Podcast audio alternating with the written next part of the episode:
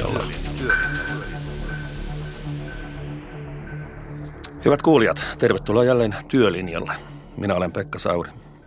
Tässä sarjassa puhutaan työelämästä ja työn murroksesta. Käsittelemme teemoja, jotka vaikuttavat niihin tapoihin ja muuttavat niitä tapoja, joilla työtä tehdään, työyhteisöjä rakennetaan ja töissä ollaan. Sarjan ovat tuottaneet yhteistyössä työ- ja elinkeinoministeriön työelämä 2020-hanke sekä Henry ry. Viime viikolla puhuimme arvoista ja siitä aiheesta on lyhyt loikka tämän viikon teemaan. Tällä viikolla aiheenamme on vastuullisuus. Ja kun vastuullisuus voi tarkoittaa miltei mitä hyvänsä maan ja taivaan välillä, tarkennamme tässä keskustelussa vastuullisuuden ilmastonmuutoksen hallintaan ja ilmastotekoihin. Ilmastonmuutokseen liittyvät uhkakuvat ovat varmasti jokaisen kansalaisen tiedossa, mutta ongelman ratkaisemiseen näyttää olevan vaikeaa löytää konkreettisia toimenpiteitä ja sitoutua niihin. Ilmaston lämpeneminen on tieteellisesti todistettu uhka ihmiskunnalle. Se on todennäköisesti aikamme merkittävin haaste. Se ahdistaa monia, osa yrittää ryhtyä toimiin arjessaan ja valtioidenkin välillä yritetään löytää ratkaisuja. Mutta mitä tekevät yritykset ja mitä itse kukin voisi tehdä omalla työpaikallaan? Onko ilmastosta tullut yrityksille jonkinlaista vastuullisuuden shoppailua, josta kukin voi valita omaan liiketoimintaansa parhaiten sopivan? Ja ovatko niin sanotut ilmastoteot ja arjen liiketoiminta ristiriidassa? Sähköpostin perässä lukee, että älä tulosta tätä postia turhaan, jotta säästetään metsiä. Mutta samaan aikaan yritys saattaa lennättää henkilöstöään enemmän kuin aiemmin. Ruokalassa tarjotaan kasvisruokaa, mutta alihankkia vaihdettiin kiinalaiseen, joka tuo tavaraa toiselta puolelta planeettaa. Mietitäänkö yrityksessä ja työpaikalla, mikä on vastuullista, vai sitä, minkälainen vastuullisuus juuri meille sopisi? Entä onko sillä väliä, että teot eivät ole niin pyyteettömiä, jos lopputuloksena syntyy parempi ilmasto? Mitä tästä kaikesta pitäisi ajatella ja ennen kaikkea, mitä pitäisi tehdä ja mitä yksittäinen työntekijä voi tehdä? Tästä aiheesta ovat kanssani tänään keskustelemassa Sitran hiilineutraalin kiertotalouden johtaja Mari Pantsar. Kiitos. Tervehdys kaikille. Sekä rekrytointi- ja henkilöstöalan yritys Manpower Groupin markkinointi- ja viestintäjohtaja Mika Vileen, joka vastaa yrityksessä myös kestävän kehityksen edistämisestä. Hei, kiva olla mukana puhumassa tärkeistä asioista. Ja mennään heti asiaan. Mitä tarkoittaa käytännössä, että yritys tai organisaatio on vastuullinen ja tekee oman osuutensa ilmaston hyväksi? Mika? No vastuullisuus yleensä tarkoittaa sitä, että tehdään enemmän kuin lainsäädäntö vaatii – ja sitten tänä päivänä, kun katsoo työmarkkinoita, niin, niin yrityksiin kohdistuu aika isot paineet siitä, että minkälaisia ne ovat työyhteisönä. Ja se paine tulee sekä oman henkilöstön puolelta että sitten työnhakijoiden puolelta ja myöskin asiakkailta ja muilta sidosryhmiltä. Eli sitä odotetaan ja sitä se asiaa selvitetään ja, ja siinä ei oikeastaan millään päälle liimatuilla vippaskonsteilla enää pääse kovin pitkälle. Mari mä oikeastaan näkisin, että tässä yrityksen ilmastovastuullisuudessa on kolme asiaa. Et ensinnäkin on se, että millä alalla yritys on töissä ja minkälaisia tuotteita tekee. Että jos tekee tuotteita vaikka sanotaanko nyt kivihiilivoimaloita, niin mun mielestä yritystä ei välttämättä voi pitää kovinkaan vastuullisena.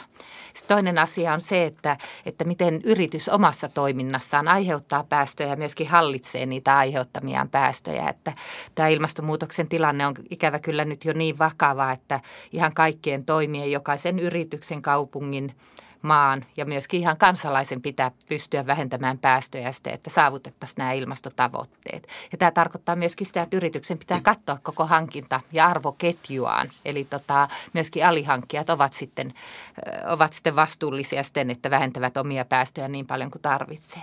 Ja oikeastaan tämä kolmas aspekti liittyy niin kuin enemmän tämmöiseen yrityksen jatkuvuuteen, mikä myöskin on vastuullista.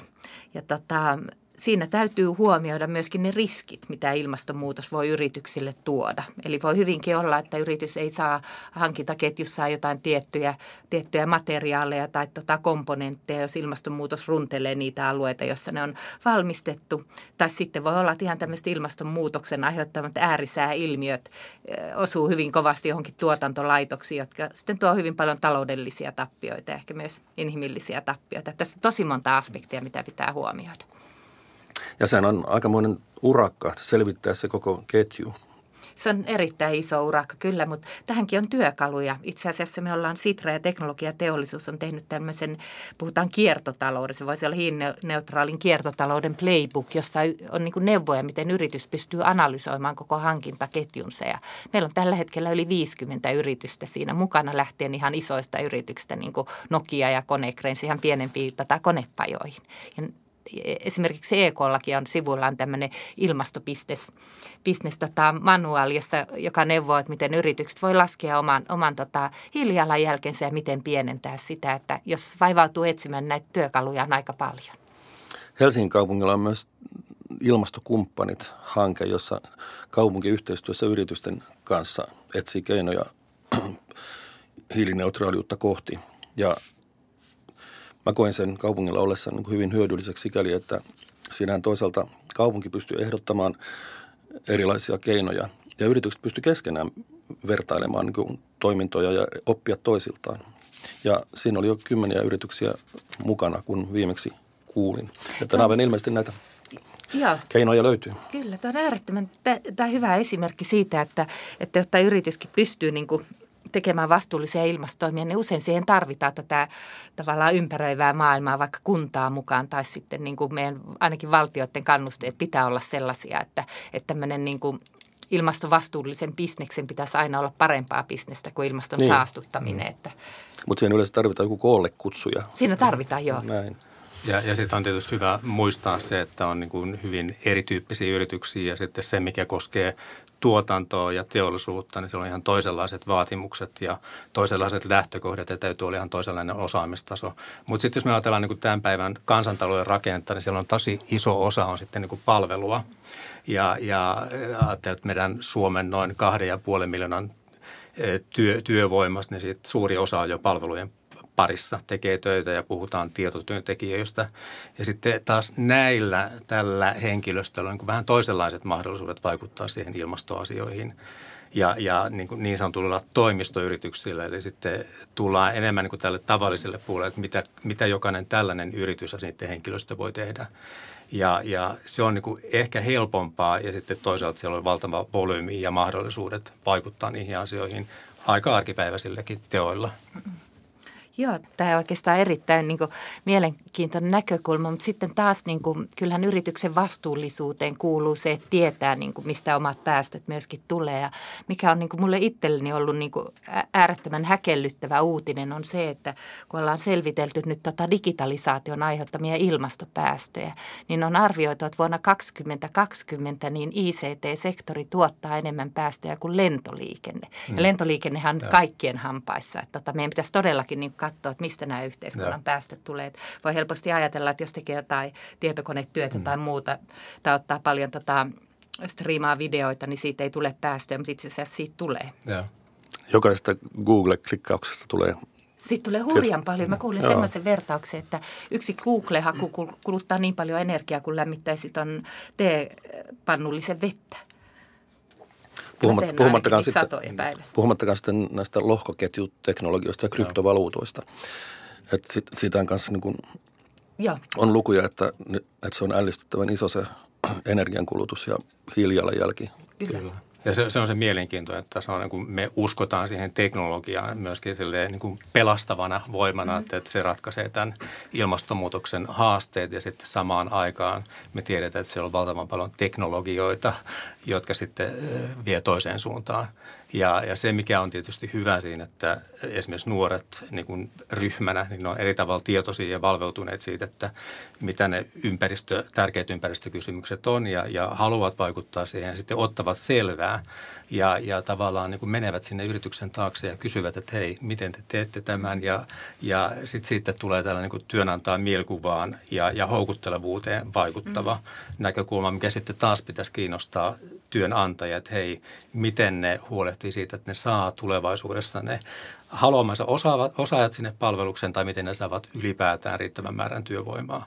Ja tämä on ehkä yksi sellainen ajuri, joka sitten vie yrityksiäkin sinne enemmän sinne vastuullisuuden tai mm. ympäristövastuuasioiden kehittämiseen. Että se ei välttämättä aina tule niin kuin oma-aloitteisesti, vaan, vaan se saattaa tulla tällaisten niin kuin paineiden ja. takia. Ja sitä, sitä kysytään niin kuin useammalta ja useammalta taholta, että hei, mitä te teette? Ja siitä ei pääse niin kuin irti, että, että sitten on niin kuin pakko vastata niihin kysymyksiin, jos haluaa olla vaikka mukana isoissa tarjouskilpailuissa. Ja, ja sitten käytännössä mennään jo siihen, että tulee jonkun tota, asiakkaan auditointi niin kuin toimittajan suuntaan.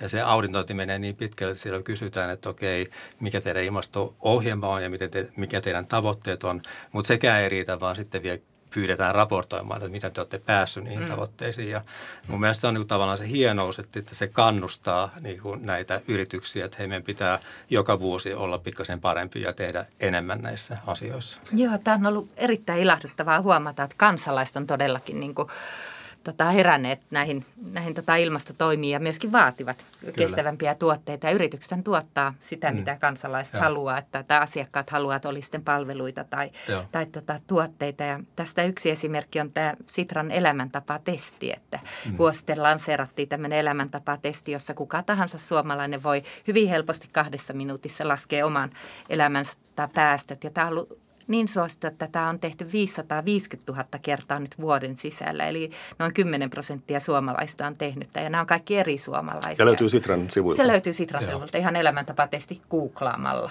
Joo, ja, ja nämä testit ja tällaiset niin kuin arvioinnit, niin ne on, ne on hirveän hyviä herättäjiä myöskin niin kuin yritysten henkilöstölle. Ja, ja niin kuin kannattaa käydä katsomassa tekemässä omaansa ja, ja sitten niin kuin joutuu toteamaan, että okei, näissä asioissa mä voisin yksilötasolla tehdä ihan valtavan paljon enemmän. Ja, ja tätä mun pitäisi jatkossa tehdä vähemmän ja niin edelleen. Ja, ja sitten kun saa niin kuin yrityksen henkilöstön tähän mukaan, niin siitä tulee aikamoinen niin kuin tällainen kerrannaisvaikutus. Et mä ajattelen itse niin, että no okei, okay, on, on se jonkun kokoinen henkilöstö, mutta sitten niillä on perheet ja niillä on ystäväpiirit ja sukulaiset ja sitten se vaikutus niin kuin lähtee vyörymään sitä kautta. Ja to, toisinpäin myöskin niin, että sehän tulee sieltä kotoa työpaikoille. Mm. Että ei työpaikat ja niin kuin yksilöt tai työntekijät enää ole sillä eri asioita, se vapaa-aika ja työ tavallaan niin. sekoittuu. Ja sitten se, mitä vaaditaan itseltä ja miten toimitaan kotona, niin sitten vaatimukset tuodaan sinne työpaikoille. Että hei, miten mun työnantaja tämän asian hoitaa? Ja, ja sitten voi ajatella, että se menee toiseen suuntaan myöskin. Joo, me ollaan jonkun verran tehty myöskin sellaista sparrailua, että ollaan myöskin tehty tämmöinen sata fiksua tekoa, että miten jokainen ihminen pystyy sitten vähentämään tota, ihan arjen teollaan niin kuin omaa ilmastovaikutusta. Tosi monet yritykset on tästä kiinnostuneita, että et IKEA tota, on ilmeisesti ottamassa tätä kaikkien niin kuin, tota, laitostensa tai eri maiden tota, verkkosivuille myöskin. Ja Suomessa ollaan sparrailtu yrityksiä. Tämä on niin semmoinen, että yrityksen ja työnantajan pitäisi myöskin mahdollistaa se, että ihmiset Kyllä. pystyy tekemään niin kuin kestäviä valintoja. Että jos joku pitää näitä ilmastotekoa ja vastuullisuutta arvostaa, niin tavallaan työntekijän tai työnantajan pitää mm. mahdollistaa se. Joo. Ja siinä me tullaan siihen, niin kuin, siihen mikä on, on tietyllä tavalla niin kuin trendi, tämä työn merkityksellisyys Kyllä. ja se, että minkälaisia odotuksia omalla henkilöstöllä on työnantaja kohtaan, mutta myöskin niin kuin uusilla, jota halutaan saada sinne palvelukseen. Ja, ja sitten kun miettii, että se merkityksellisyys on tietyllä tavalla niin kuin vähän hähmäinen käsite, ja sitten tietysti jokaiselle ihmiselle tarkoittaa eri asioita, mutta sitten kun sitä aletaan niin kuin purkamaan, niin sinne voi sitten laittaa niin kuin ympäristöasiat, sinne voi laittaa yhden yhdenvertaisuusasiat, sellaiset asiat, että mitkä niin kuin, mitä se yritys tekee, jotta se tuottaa yhteiskunnalle jotain hyvää. Ja, ja paljon tämän tyyppisiä. Ja sitten kun ajattelee, että mitkä on ne yrityksen mahdollisuudet sitten tarjota näitä – erilaisia tapoja toteuttaa sitä työn merkityksellisyyttä, niin varmasti ympäristö on, koskettaa meitä jokaisesta. Se on jokaisen arjessa koko aika läsnä ja sitten sitä kautta siihen voidaan innostua ja, ja sitten lähteä voimakkaammin mukaan. Mm, ja, ja meillä on niin kuin valtava volyymi kuitenkin vielä, joka on hyödyntämät, että jos yritykset olisi aktiivisempi oma henkilöstön suhteen, niin, niin varmasti saataisiin paljon enemmän syntymään. Nousukaudella työntekijät kilpailuttaa yrityksiä ja laskukaudella yritykset kilpailuttaa työntekijöitä. Niin, aivan. Näin se joo, menee. Joo. Ja tähän liittyen mä tota, muutama vuosi sitten kuulin erittäin herättävän esityksen, kun Outotekin silloinen toimitusjohtaja Pertti Korhonen kertoi Outotekin toiminnasta ja kertoi, että mitkä ovat Outotekin tärkeimmät sidosryhmät. Että yleensähän ne ovat niin kuin, oikeastaan niin kuin hankintaketjun ketjun tota, toimijat ja sitten asiakkaat, ehkä T&K-laitokset ja sitten tämmöinen – poliittinen ympäristö, niin Pertti Korhonen mainitsi, että Outotekin yksi tärkeimpiä sidosryhmiä on ympäristö. Että heidän pitää Kyllä. myöskin niin kuin, tavallaan pitää ympäristö tyytyväisenä ja aiheuttaa mahdollisimman vähän painetta ympäristölle. Mun mielestä se oli todella kauniisti sanottu. Mm. Joo, todella hieno. Vähän niin kuin yllättävä veto. Oli, oli. Koska tota, yleensä yritysjohtajia ei välttämättä pidetä niin kuin ihan tota vastuullisuuden edelläkävijöinä, vaikka monta kertaa he ovat. Et esimerkiksi tämmöinen globaali Edelman äh, Trust teki tutkimuksen siitä, että miten ihmiset näkee ympär- yritysjohtajat. Ja heidän tutkimuksen mukaan 60 prosenttia ihmistä uskoo, että yritysjohtajat ajattelee itsekkäästi vain yrityksen etua eikä lainkaan ympäristöä. Mutta mutta kyllä niin kuin Suomessakin ollaan huomattu, että edelläkävijäyritykset ja johtavat yritykset on, ottaa todella vakavasti nämä vastuullisasiat. Ja nehän on myös sitten kilpailuvaltteja. Ne on kilpailuvaltteja. Että et, et ne ei ole vastakkain, aset, vastakkain vaan, vaan mm. Kestävä kehitys ja vastuullisuus voi olla todellakin kilpailuvaltti, Joo. joka ensimmäisenä sinne pääsee, niin sehän on etulyönti, etulyöntiasemassa. Joo. Mä itse uskon siihen, että pelkästään vastuulliset yritykset pystyy olemaan kilpailukykyisiä tulevaisuudessa, että tämmöiset ei-vastuulliset yritykset tulee kyllä katoamaan maailmankartalta, että asiakkaat on niin vaativia. Asiakkaat, henkilöstö ja työnhakijat. Kyllä. Kaikki yhdessä. Kyllä, juuri kyllä. näin. Joskus tulee mieleen, että moni organisaatio valitsee näissä ilmastoasioissa yhden kärkihankkeen tai tämmöisen lippulaivan, jota edistetään. Ja se on sitten se vastuullinen osa ja muu niin kuin pyörii entisellään. Onko, mikä käsitys teillä on tämmöisestä ilmiöstä? No voisiko sanoa, että ehkä sen aika alkaa olla vähän ohi. Et mä en usko sellaisiin niin kuin hankkeisiin, että kyllä se vastuullisuus pitäisi saada niin kuin integroitu siihen liiketoimintaan ja tekemiseen ja niin, että se niin kuin järkevällä tavalla on osa sitä. Ja, ja sitten sitä pitää katsoa niin kuin laajasti, että okei, ympäristövastuu on yksi asia – ja sitten sosiaalinen vastuu, taloudellinen vastuu, mutta sitten tänä päivän tulee enemmän ja enemmän myöskin tällainen odotus yritykselle siitä, että ne ratkaisee yhteiskunnallisia ongelmia ja ne ottaa kantaa myöskin ristiriitaisiin aiheisiin, ettei se ole vaan sitä, että kaikki tekee pelkästään hyvää, vaan sitten niin kuin otetaan rohkeasti ää, niin kuin asema jonkun asian suhteen ja lähdetään, lähdetään rummuttamaan sitä. Et ja ja sitten mä ajattelen myöskin niin, että tota, se, se vastuullisuus on tavallaan silleen niin kuin armoton, että jos, jos sen sanoo, niin sitten se kyllä niin kuin auditoidaan. Että sen auditoi oma henkilöstö, sen auditoi e, työnhakijat ja, ja sen auditoi sidosryhmät, asiakkaat ja, ja muut, että siellä ei niin kuin, siitä ei pääse irti ja sen takia sitten ehkä jotkut yritykset jopa vähän varoo sitä käyttämästä näitä, että hei me ollaan tässä asiassa mm. vastuullinen. Mm ja, ja, ja tietysti oikea tie, tie on niin kuin rakentaa se sinne sisään ja sitten tekemisen ja toiminnan ja tekojen kautta osoittaa, että mitä se käytännössä tarkoittaa. Että se, se, se, niin kuin, se on sillä niin kuin armoton arvo se, se vastuullisuuden väittäminen. Että jatkuva auditointi käynnissä. Se, se on jatkuva auditointi Kyllä. käynnissä, mikä on tietysti hyvä, että sehän vie sitä asiaa sitten eteenpäin ja tehdään oikeita asioita. Mutta kyllähän monessa yrityksessä on haasteena se, että ei välttämättä osata niin kuin – laittaa oikeisiin mittasuhteisiin näitä toimintoja. Niin kuin Pekka tuossa juonnossaan mainitsi, että tota voi hyvinkin olla silleen, että siirrytään kokonaan kasvipohjaiseen ruokavalioon, mm. mutta sitten yhtäkkiä kun asiakas löytyy jostain toiselta puolelta maailmaa, niin lennellään sinne niin kuin mennen tulle niin kuin paljon enemmän. Että pitäisi niin kuin katsoa, että mitkä on niitä isoja ja pieniä juttuja. Mutta toisaalta niin kuin mä näen sen, että, että vaikka yritys tekisi pelkästään pieniä juttuja, niin mm. niin se on ihan älyttömän hieno asia, koska joka ikinen tonni hiilidioksidia, mitä me ilmaa päästetään, niin sitä ei myöhemmin tarvitse imeä sieltä pois ja tunkea maan sisään. Että pienetkin teot ratkaisee, mutta vastuullisuus mitataan my- myös niissä isoissa, mm. tai ennen kaikkea niissä ja. isoissa. Ja siinä on tietysti, että pitää niin kuin miettiä sitä näkökulmaa, että no mikä osa Suomen yrityksistä on isoja, niin siellä on niin kuin vajaa 600 yritystä, jotka työllistää sen yli 250 henkilöä. Ja, ja sitten niin kuin 93 prosenttia on yrityksiä, jotka työllistää 10 tai vähemmän. Ja, ja tietysti sitten aika usein tämä yritysvastuu tai ympäristövastuu niin mielletään suuriin teollisuuslaitoksiin. Ja, ja, ja sitten täytyisi niin kuin miettiä, että no miten sitten nämä muut yrityskokoluokat pääsee näihin talkoisiin mukaan. Ja, ja kyllähän sen sielläkin pitäisi olla ihan mahdollista, että sitten ne välttämättä ei kaikki, kaikki ole ensinnäkin tuotantoyrityksiä, vaan siellä tehdään palveluita. Ja, ja sitten se on toisenlaista, toisen näköistä yritys- tai ympäristövastuu. Joo. Meillä on Suomessa meillä on tämmöinen hieno aloite, mikä perustettiin, olisikohan neljä-viisi vuotta sitten, kun tämmöinen Climate Leadership Coalition sen perusti aluksi tota, seitsemän suuryritystä ja Sitra oli mukana ja tota, heidän tavoitteena on niin kuin varautua ilmastonmuutoksen tuomiin riskeihin ja myöskin mahdollisuuksiin. Ja nyt tällä äh, Climate Leadership Coalitionilla heillä on 50 onkohan kaksi vai kolme jäsentä ja tota, he vaatii EUta kiristämään päästövähennystavoitettaan puolentoista asteeseen. Ja se tarkoittaa, että totta kai jokainen yritys joutuu tekemään osansa. Ja myös, mikä on hirveän hienoa, niin EK. EK on pidetty tämmöisenä ilmastotoimien oikeastaan jarrumiehenä.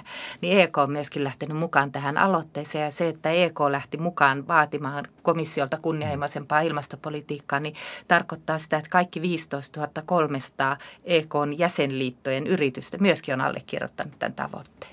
Kyllä. Mutta tästä lähdetään niin kuin siitä, että pitää olla tasainen pelikenttä, että, että jos on EU-tasoinen niin kuin velvoite, niin sitten se on kaikille EU-maille. Mä olin Paris, Pariisin ilmastokokouksessa 2015 joulukuussa. Siellä sen varsinaisen YK kokouksen ohessa oli Pariisin kaupunginjohtaja Anne Hidalgo, joka on erittäin mm. tarmokas ja näkemyksellinen henkilö, oli kutsunut koolle tämmöisen kaupunginjohtajien ilmastokokouksen, ikään kuin tämmöisenä rinnakkaistapahtumana. Ja no siitä nyt olisi oma messunsa pidettävänä, mutta tota, hyvin jäi mieleen se, kun New Yorkin entinen kaupunginjohtaja ja media miljardööri Michael Bloomberg niin, lausui, että mitä tahansa sopimuksia kansallisvaltiot tuolla tekevätkin YK kokouksessa. Se jää kuitenkin paikallistason, eli kuntien, kaupunkien, yritysten, kansalaisten varaan sen toteuttaminen. Ja tästä, tämähän nyt näkyy ihan selvästi jo Suomessakin. Että vaikka tehtäisiin hienoja globaalia sopimuksia, niin se kuitenkin jalkautuu sitten tää, siellä, missä ihmiset tekee töitä ja elää. Kyllä, ja kyllä se niin on, että mä itse usko siihen, että kansalaiset ja yritykset on ne, ketkä mm. tämän ilmastokriisin tulee ratkaisemaan. Että kuitenkin niin kuin valtiot voi laittaa tavoitetasoa mm. ja luoda semmoisen toimintaympäristön, että voidaan tehdä vastuullista ja. bisnestä, mutta yritykset on kuitenkin niitä, ketkä tuottaa niitä ratkaisuja. Ja Joo. loppujen lopuksi, jos me katsotaan maailman päästöjä, niin melkein kaikki on peräisin jostain yritystoiminnasta, että oli sitten energiantuotantoa tai autojen mm. valmistusta tai mitä kyllä. muuta. Että yrityksissä tehtävät mm. valinnat kyllä niin kuin päättää tämän maapallon tulevaisuuden. Joo. Mutta tietysti sillä tavalla pitää muistaa se julkisen sektorin roolikin, että siellä on kuitenkin valtava määrä ihmisiä töissä, jotka sitten tekevät toimistotyötä, mitä tekevätkin, ja heillä on sitten mahdollisuus vaikuttaa taas niin kuin sitä kautta ympäristöasioihin, että se on, se on kuitenkin iso osa Suomenkin työvoimasta – Kyllä. Ja sitä voisi sille unohtaa, mutta aika usein me just yritysvastuu tai, tai ympäristövastuu nimenomaan niin mielletään näihin isoihin teollisuusyrityksiin. Kannattaa ja, muistaa. Se, se pitäisi niin kuin saada laajenemaan, että okei, on paljon, paljon muitakin ja. yrityksiä koko luokkiin. Tiedättekö, mikä on Suomen suurin työnantaja tai kuka? Helsingin, Helsingin kaupunki. kaupunki. 42, 000, 42 000 työntekijää. Ja, ja tässä se nyt näkyy, mm. mitä Mika, Mika tässä sanoi, että etenkin näissä pohjoisessa hyvinvointivaltioissa niin julkisen sektorin osuus on mm. työpaikoista on varsin suuri. Joo. Kyllä, mutta kyllähän tämmöiset pienet putiikitkin, niin kuin Sitra, niin voi tehdä paljon niin kuin tavallaan tämän, tai omassa toiminnassaan tota, näiden päästöjen vähentämiseksi. Meillä on esimerkiksi tämmöinen hiilineutraali Sitra-projekti, että me ollaan hiilineutraalia, ollaan hyvin tarkkaan mm. laskettu meidän päästöt mm. ja sitten meillä HR-osasto koordinoi tämmöistä hiilineutraali Sitra, Sitra tota, tiimiä. Ja siinä on niin kuin tarkoitus, että koko ajan kerätään työntekijöiltä ideoita, että mitä me voidaan tehdä paremmin ja muuta. Että toki niin kuin, täytyy sanoa, että ei meidänkään mm. toiminta ihan täydellistä vielä, on mm. paljon parannettavaa, mutta mm. meillä on niin kuin paljon innostuneita ihmisiä siitä ja Kyllä. sitten aina palkitaan hyvistä ideoista ja ne ideat voi olla aika hullujakin. Joo, ja jos mä katson niin Manpower Groupia, joka on globaali yhtiö, niin siis mä ajattelen sitä asiaa niin, että me itse työllistetään 28 000 ihmistä meillä on 3 000 toimistoa ja, ja vuositasoon me, meidän kautta menee 6 miljoonaa ihmistä töihin. Että jos me pystytään niin kuin edes osaan sitä määrää vaikuttamaan ympäristötietoisuuden kasvattamisessa, niin se on jo eteenpäin. Ja sitten tällaisia yrityksiä on niin kuin maailmassa tuhansia, kymmeniä Kyllä. tuhansia, satoja tuhansia. Että sitä kautta tulee sitten se iso vaikutus. Mm-hmm. Vaikka se niin kuin ehkä nyt Suomen näkökulmasta tuntuu, että okei, meitä on niin kuin, täällä vaja, vajaa tuhat, että mitä sillä on nyt merkitystä, mutta kyllä sillä sitten on, koska niillä tuhannella ihmiselläkin on sitten ne omat sidosryhmänsä ja, ja mm. voivat viedä sitä kautta niin kuin asioita eteenpäin. Mutta tässä on paljon kyllä paradokseja myöskin tässä hiilineutraaliuskeskustelussa, koska nyt kun on kovasti ollut pinnalla lentoliikenteen aiheuttamat mm. päästöt. Se on ollut julkisuudessa, mediassa paljon, paljon esillä. Ja nyt tuli sitten ennusteet, että lentoliikenteen määrä tulee kaksinkertaistumaan maailmassa mm. vuoteen 2000, 15 vuoden 15 vuoden kuluessa. Ja just muutama päivä sitten tuli Helsinki-Vantaan lentoaseman uudet niin kuin luvut, ja. että oli saavutettu niin kuin 20 miljoonan matkustajan raja niin kuin pari vuotta etuajassa. Mm. Niin. Toisaalta, toisaalta niin kuin puhutaan koko ajan, että lentoliikennettä pitäisi vähentää, lentämistä pitäisi vähentää ja nämä indikaattorit mm. menee ihan toiseen suuntaan. Mutta Mika, sä edustat kansainvälisen yrityksen Suomen Joo. yhtiötä. Mit, teillä varmaan lennellään niin kuin aika tavallakin niin kuin ympäri maailmaa. No itse asiassa ei lennellä. Et viimeisen kymmenen vuoden aikana se on muuttunut todella radikaalisti ja me ollaan suurin osa matkustamisesta korvattu kyllä teknologialla. Eli me ei enää liikuta Suomen sisälläkään juurkaan ja, ja sitten eh, kansainväliset kokoukset on, on tota ihan etäteknologiaa hyödyntäen. Ja, Videokokouksia. Ja, Kyllä, joo, joo. Mm. Ja ihan, ihan niin kuin ylintä myöten, että hyvin, hyvin vähän enää lentomatkustamista. Ja se on niin kuin mun mielestä tällainen ihan, ihan merkittävä muutos ja siihen niin kuin jokainen, jokainen kyllä pääsee siihen, että teknologia sen, sen mahdollistaa. Ja, ja niin, si, siinä me ollaan tehty niin kuin tosi paljon muutoksia. Mutta jos mä ajattelen niin kuin Manpower Groupiin, niin me, meidän uusi pääkonttori Milwaukeein rakennettiin niin kuin ympäristöystävällisesti ja se sai tämän Gold Lead-sertifikaatin silloin onko se nyt 2007 ja, ja siis se on tehnyt sen jälkeen niin kuin paljon parannuksia siihen omaan, omaan pääkonttorinsa. Ja kyllä se sieltä niin kuin lähtee, että sitten jos ajattelet, miten tällaisia ympäristöä asioita vyörytetään yrityksissä eteenpäin, niin kyllä se lähtee sieltä ylimmästä johdosta mm. ja sit sitoutumisesta ja sitten se tulee niin kuin muuhun henkilöstöön ja, ja, ja niin kuin asetetaan tavoitteita ja niitä seurataan ja kannustetaan niiden asioiden eteenpäin viemiseen ja siitä tulee sellainen niin kuin yhteisöllinen tekijä jolloin sitten jo merkitys siitä, siihenkin, että miten ihmiset vaikka sitoutuu siihen työpaikkaan ja, ja miten ne kokee sen työnsä merkitykselliseksi tai, tai ei siellä. Joo, että on hienoa, että se varmasti on niin kuin monen työntekijän arvojen mukaista, että Kyllä. työnantaja toimii näin, mutta jollain tavalla niin kuin työnantajan täytyy saada tästä tai näistä ilmastotoimista tai päästövähennyksestä iloinen asia. Joo. Että mä niin kuin näen, että meidän pitää innostaa Joo. ihmiset näihin Kyllä. ja tota, pitää niin kuin ajatella sille, että jos jostain joutuu luopumaan, niin se ehkä on mm. muutos parempaan päin. Että, että kun lentämistä esimerkiksi puhutaan, niin nythän Helsingin matkamessuja varten oli tehty tämmöinen yksi selvitys, jossa oli kysytty, että minkä takia ihmiset lentää lomamatkalle, niin ensimmäinen syy mm. oli, että he haluaa rentoutua. Niin kyllä mä ainakin kävin ajattelemaan, että onko sitten ihmisen elämässä ehkä jotain niin kuin korjattavaa, että jos pitää lentää toiselle puolelle niin. maapalloa rentoutuakseen, eikö voisi työpäivän jälkeen tai viikonloppuna rentoutua ihan kotona. Niinpä. Ja tota, sitten kun katsotaan näitä ilmastotoimia, niin nämä ei ole missään nimessä niin tämmöisiä joko-tai-kysymyksiä, mm. että joko lennän tai mm.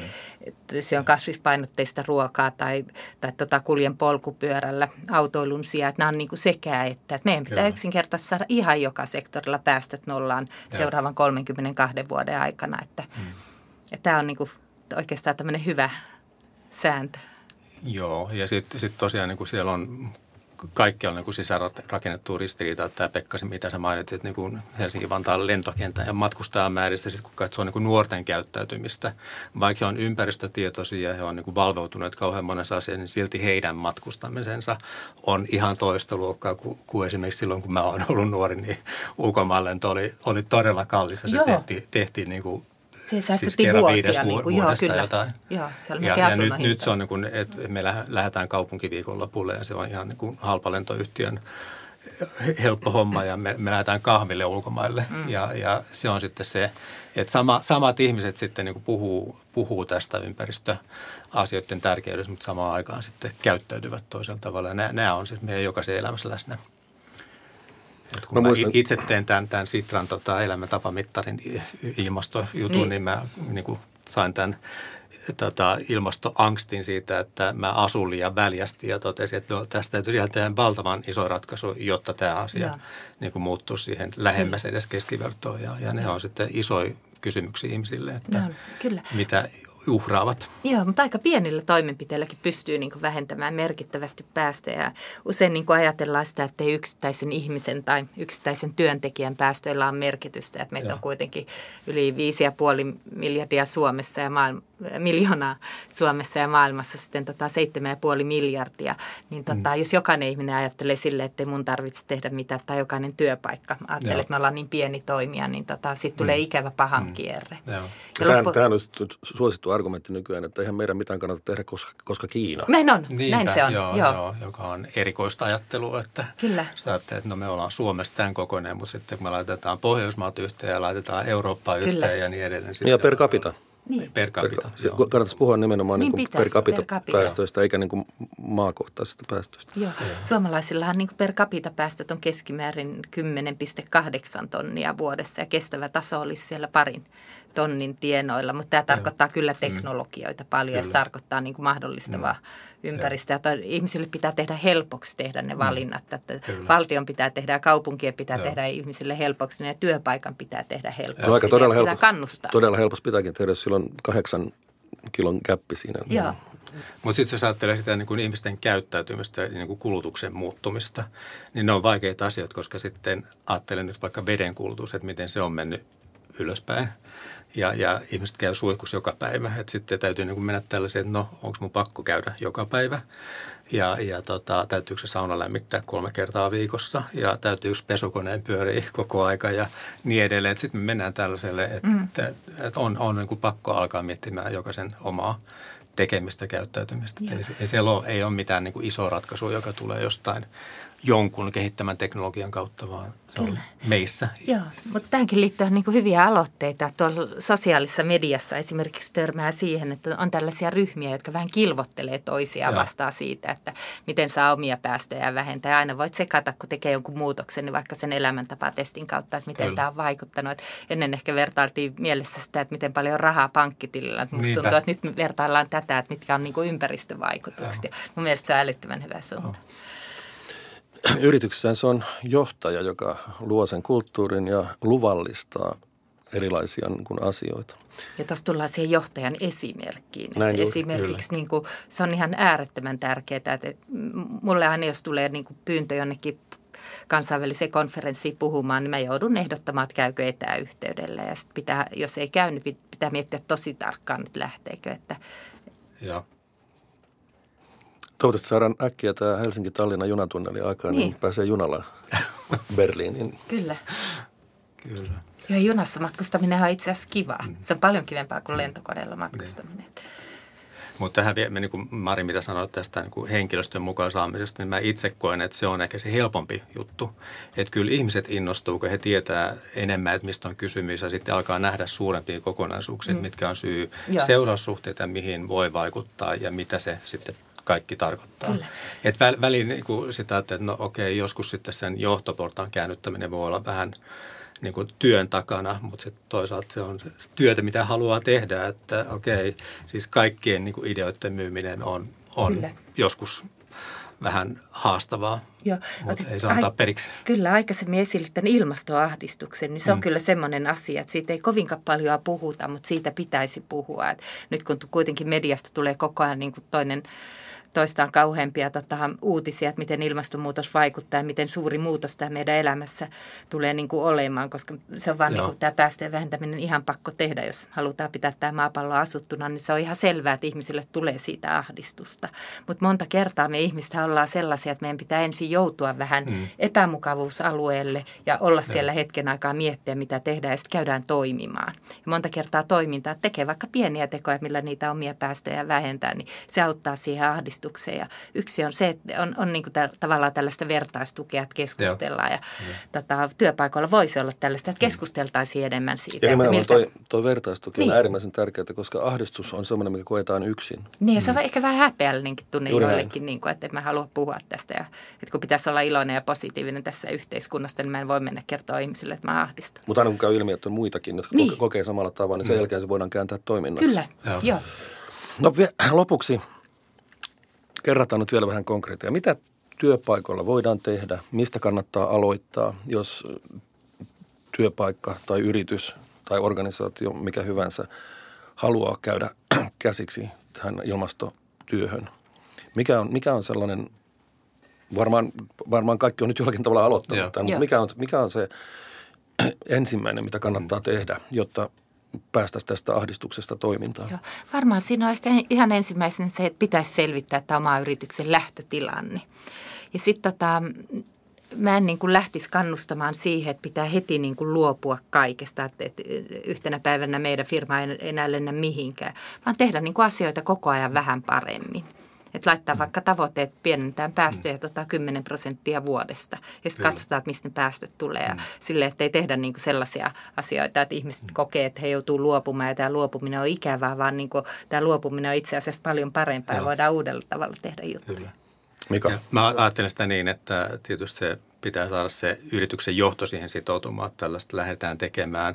Mutta sitten sen jälkeen siihen on valtavan hyviä ja helppoja työkaluja, että on tehty tällaisia niin kuin esimerkiksi toimistoympäristö, toimistoyrityksen tiekartta, joka nyt voisi olla vaikka Green Officein ohjelma, eli hyvin matalan kynnyksen ohjelma, johon voi lähteä mukaan ja ei vaadi sitä, että sen, sen sitä pyörittävän ihmisen täytyisi olla nyt valtavan perehtynyt niihin ympäristöasioihin. Toki kiinnostunut, mm. mutta sitten se ohjelma tavallaan tuo sen tarvittavan ö, osaamisen ja, ja sitten sen vertaistuen. Ja se, mikä niissä on niin kuin hieno asia on tietysti, että kun ne on sertifioitu ja niitä auditoidaan, niin sitten se tuo sen niin kuin kirittämisen sen mm. organisaation sisällä, että hei, me pitäisi joka vuosi parantaa pikkasen tätä ja, ja saada, saada lisää tota, säästöjä syntymään ympäristöasioissa. Ja, ja se on sellainen, mikä ottaa kyllä se henkilöstön sitten mukaan, kun he näkee niin kuin sen oman roolinsa ja vaikutuksen siihen. Ja, ja kun se vuoden välein raportoidaan, että hei, me päästiin nyt 5 prosenttia vaikka alaspäin paperin kulutuksesta tai, tai energian kulutuksesta ja niin edelleen. Ja siellä on niin kuin valtavan pitkä lista asioita, mitä voi tehdä. Tämä oli Tota, Tuosta tuli mieleen tämmöinen äärettömän hyvä kannuste, mitä ei varmaan missään ole käytössä, mutta joku firma voisi kokeilla, että yleensä kun tehdään näitä ympäristö- ja ilmastotekoja, niin säästää rahaa, niin miksei maksaisi näitä niin kuin vaikka bonuksilla työntekijöille? Haastanpa jonkun mukaan. Tämä on hyvä vinkki tähän loppuun. Aika olla lopussa. Olemme keskustelleet vastuullisuudesta nimenomaan ilmastonmuutoksen näkökulmasta – Mukana keskustelemassa olivat Sitran hiilineutraalin kiertotalouden johtaja Mari Pantsar. Kiitos. Äärettömän kiva keskustelu. Ja rekrytointi- ja henkilöstöalan yritys Manpower Groupin markkinointi- ja viestintäjohtaja Mika Vileen, joka vastaa yrityksessä kestävän kehityksen edistämisestä. Kiitos. Hyvät kuulijat, tämä oli jälleen työlinjalla. Toivon, että jaatte tämän jakson tai siitä heränneitä ajatuksia tai kysymyksiä hashtagillä työlinjalla. Mari Pantsarin tavoitat Twitteristä tunnuksella at maripantsar ja Mika Vileenin tunnuksella at Vileen Mika. Ja minua voitte seurata Twitterissä tunnuksella at Pekka Sauri. Tämän jakson sekä kaikki sarjan aiemmat jaksot löydätte osoitteesta työelämä2020.fi ja ne ovat kuunneltavissa myös SoundCloudin, Spotifyn ja iTunesin kautta. Ensi viikolla puhumme osaamisesta – Meille kerrotaan alituiseen, että tulevaisuuden työelämässä pitää osata ihan erilaisia taitoja kuin nykyään. Mutta mistä sitä osaamista saa ja mistä sitä tietää, mitä tulevaisuudessa pitää osata? Pitääkö minunkin vielä vanhoilla päivilläni opetella koodaamaan? Jakso julkaistaan ensi torstaina kello 7 osoitteessa työelämä2020.fi. Pysykää kuulolla. Moi!